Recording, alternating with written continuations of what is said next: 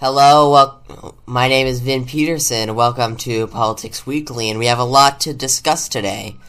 From a Democratic debate for the Arizona Secretary of State's race and the Secretary of State's race um, in general, math textbooks being rejected in Florida, and DeSantis and more controversy. So we're going to talk about all that. Um, we're going to start with the Democratic debate for Secretary of State against State House Minority Leader Reginald Bolding against former Maricopa County Recorder Adrian Fontes. Um, Fontes said that he wanted he, he was actually Maricopa County's recorder, which is the chief election office in Maricopa County. He was um, after being Republican incumbent Helen Purcell after a disastrous 2016 election run, after when she cut polling places by 70 percent and caused massively long lines.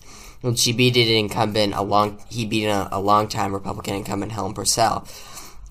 But then he lost narrowly in 2020 by uh, to Stephen Richer by about 4,600 votes, just barely.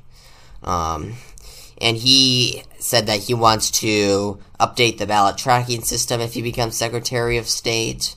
Um, process business applications easier because the Secretary of State doesn't just do elections; they do business applications.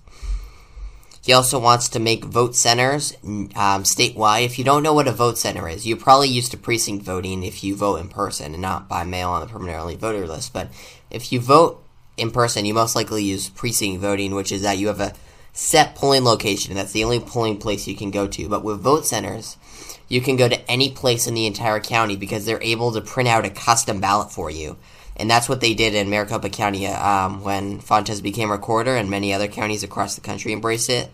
So he wants to do that statewide as Secretary of State, make sure that every county has a vote center for additional accessibility. Reginald Bolding um, doesn't have any experience running elections. Um, he's just the state House Minority Leader. He talked about registering high schoolers to vote uh, a bit more, and he wanted and he said that I think he wanted to expand online voter registration. So those are some things that he promoted. The Secretary of State's race in general is quite interesting. Uh, on the Republican side, you got Shawnna Bolick, who is a Republican state legislator um, in the like 29th district, I believe. I'm not quite sure.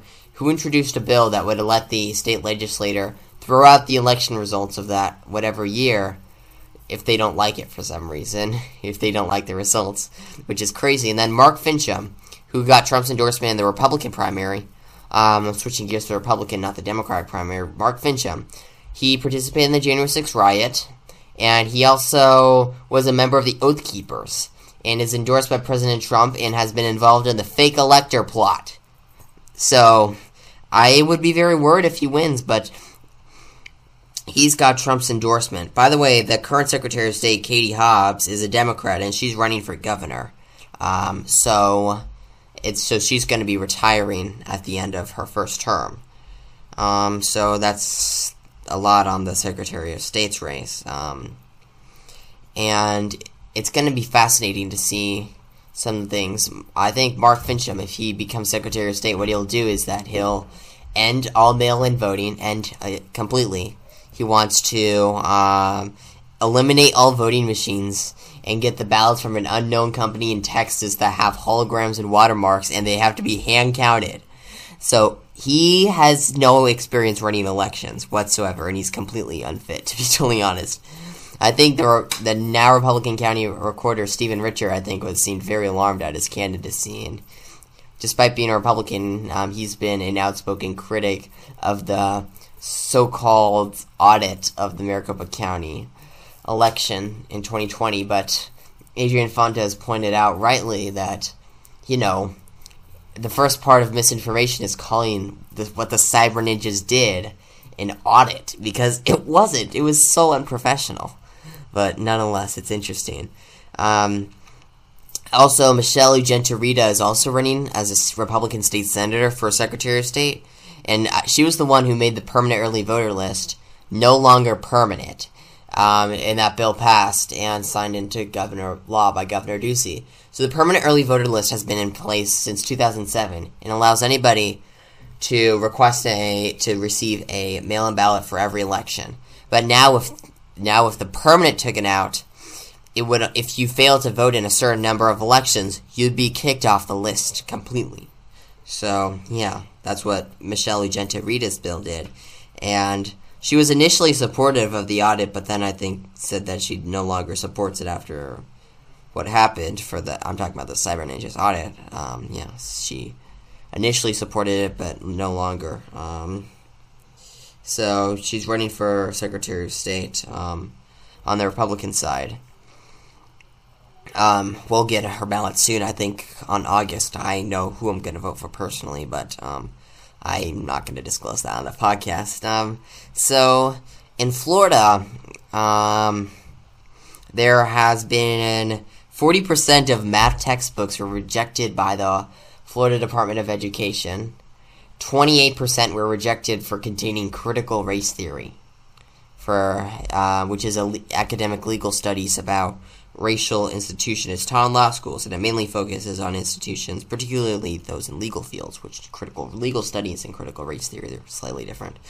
Um, so yeah, that's what it is, and it's academic, and like nobody in these are like K, K through twelve books that were even rejected for critical race theory for some reason.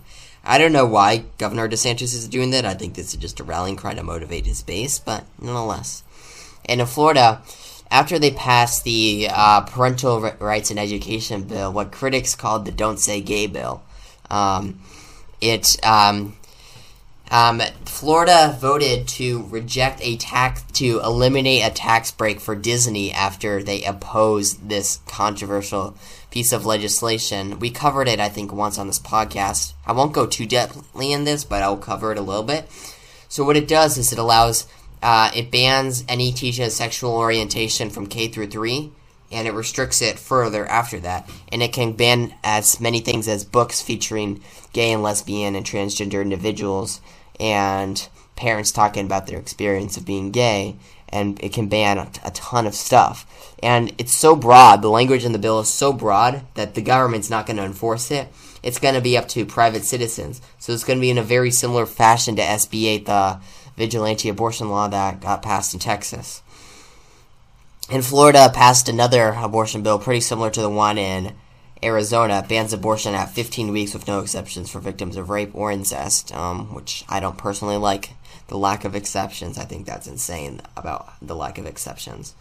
I would draw the line at 24 weeks personally.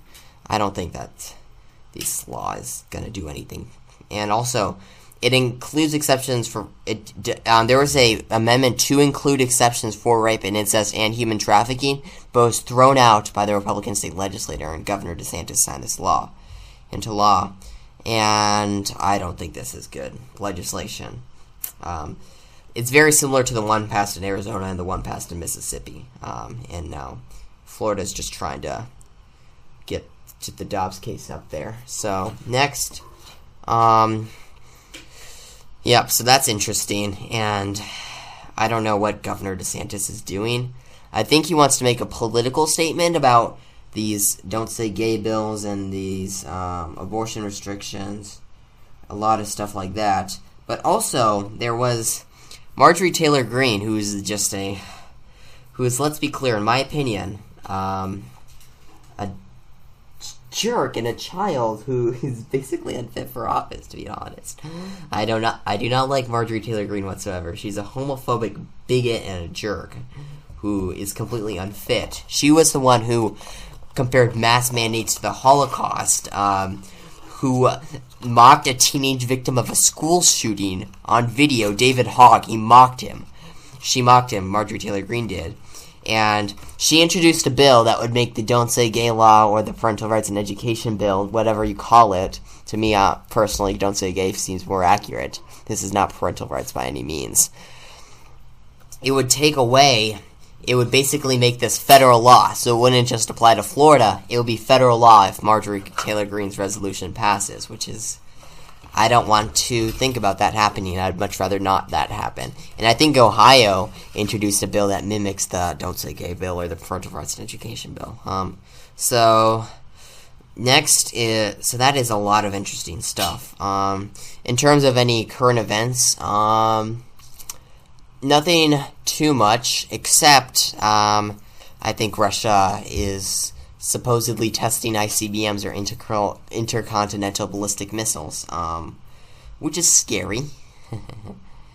um, yeah, but but I heard that the tests that they currently do not have the missile capacity, I think, in order to make any serious impact, which is good. And President Biden is announcing some more military aid to Ukraine as well.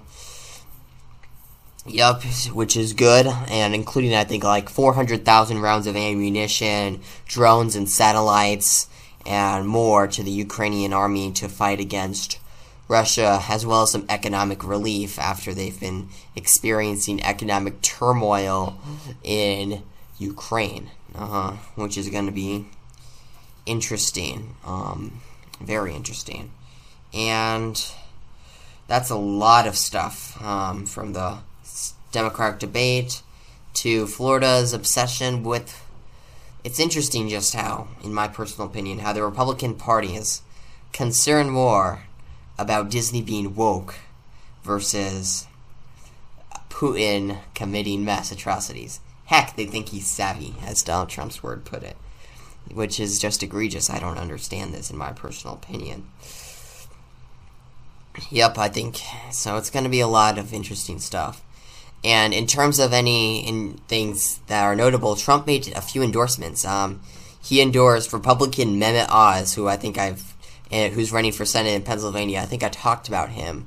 He got called in front of a Senate subcommittee a few years ago. Um, uh, Claire McCaskill, who chaired that committee at the time, criticized him heavily for promoting weight loss scams, and he was on Trump's uh, Fitness and Nutrition Council, and he's running to replace retiring Pat Toomey's Senate seat.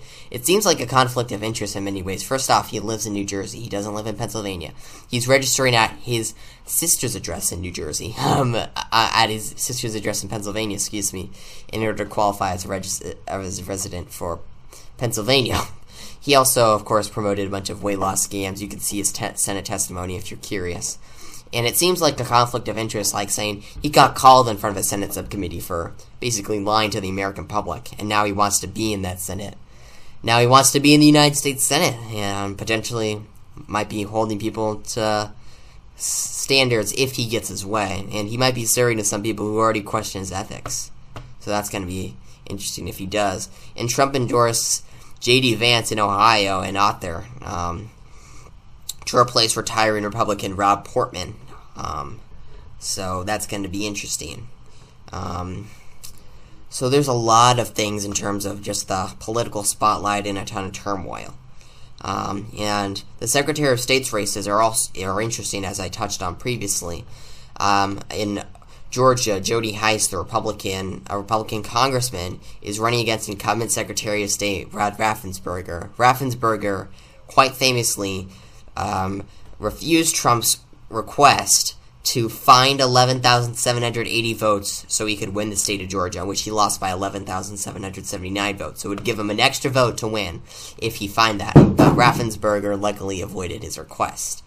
Um, now that's now Trump has endorsed his opponent Jody Hice, who who voted to decertify the 2020 election and who just who said that I'm not going to count the electoral votes in 2020, so he decertified it. So yep, and now he's running to be Secretary of State. And there's also a candidate in Nevada who also I think received Trump's endorsement and is a QAnon follower who's running for Secretary of State. And there's a candidate I think in Wisconsin who said that the 2020 election was fraudulent and a candidate in Michigan who also thinks that the 2020 election is fraudulent. And and it's just a bunch of you know we're really at a turning point in terms of American democracy to be honest. And 2022 will be the real litmus test I think for the future of our republic to be honest. I mean uh, also don't just look at Secretary of State races. Look at county recorders. Look at county registrars. Look at county clerks. Look at municipal clerks they call them by different places and different and by different places around the country but there's a possibility that election deniers could also be running our next elections, and it's worrying to hear about. Mm-hmm. Yeah, and we've kind of seen what happens when a partisan actor kind of takes um, place in elections. For example, Brian Kemp, um, who became Secretary of State of Georgia in 2011 as a Republican, um, what he did during Secretary of State was kind of interesting. Like he closed polling places, over 200 that, and most of them are in black areas that caused like 50,000 people to not be able to count, um, have their ballots cast, um, according to the Atlanta Journal Constitution. He also purged voting lists at a unusually high rate due to a exact match law, which basically meant like, say you have a hyphen in your name on your driver's license, but you don't have a hyphen on your name in your voter registration, you'd be purged from the voter list. He oversaw the purging of 1.4 million voters. He also put another 53,000 registrations on hold. So he did a lot of changes. And some people are questioning his ethics because he ran for governor and, and is now the governor of Florida. And he won over Stacey Abrams by approximately 55,000 votes. So people are curious about those changes could have potentially affected the election outcome. Um, I'm. It's going to be remaining a question for a long time about whether these changes um, caused any victory, but you know that just shows the consequences of partisan actors taking over these elections and not honest people. But But uh, these are going to be much worse, like eliminating all mail in voting, eliminating voting machines, and embracing QAnon, and running the state's election system, and processing business applications and notaries of the public, and historical records and marriage licenses, as well as voter registration lists, recounts, um, and a lot more, as well as polling place setup. So it's gonna. That's what the Secretary of State does, and if we have people who are very dangerous take over these races, um, it could be very damaging, I think. So I'd encourage everybody to vote um, and make sure that um, you try to reject partisans who are very, very dangerous from becoming Secretary of State or County Recorder or County Registrar or County Clerk or Municipal Clerk because it could be a problem. And due to that, um, that's why it's so important to vote in 2022. Regardless of your politics, you need to vote um, because many people skip out on midterms, but you, you shouldn't. Because midterms are just as important, if not more important, than the presidential election. They matter so much. And people fought very hard for those rights, and people died for them.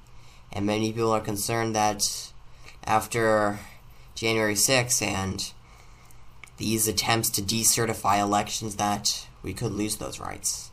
So that's why 2024 will be, I think, a litmus test for American democracy over, yeah, it's, it's either American democracy or Trump, and the voters have a choice. Yep, it's a fact, an unfortunate one for the country. So, thank you all for listening. Um, Remember, form your conclusions, uh, stay above the noise, and peace out. I'll catch you in a few. Bye.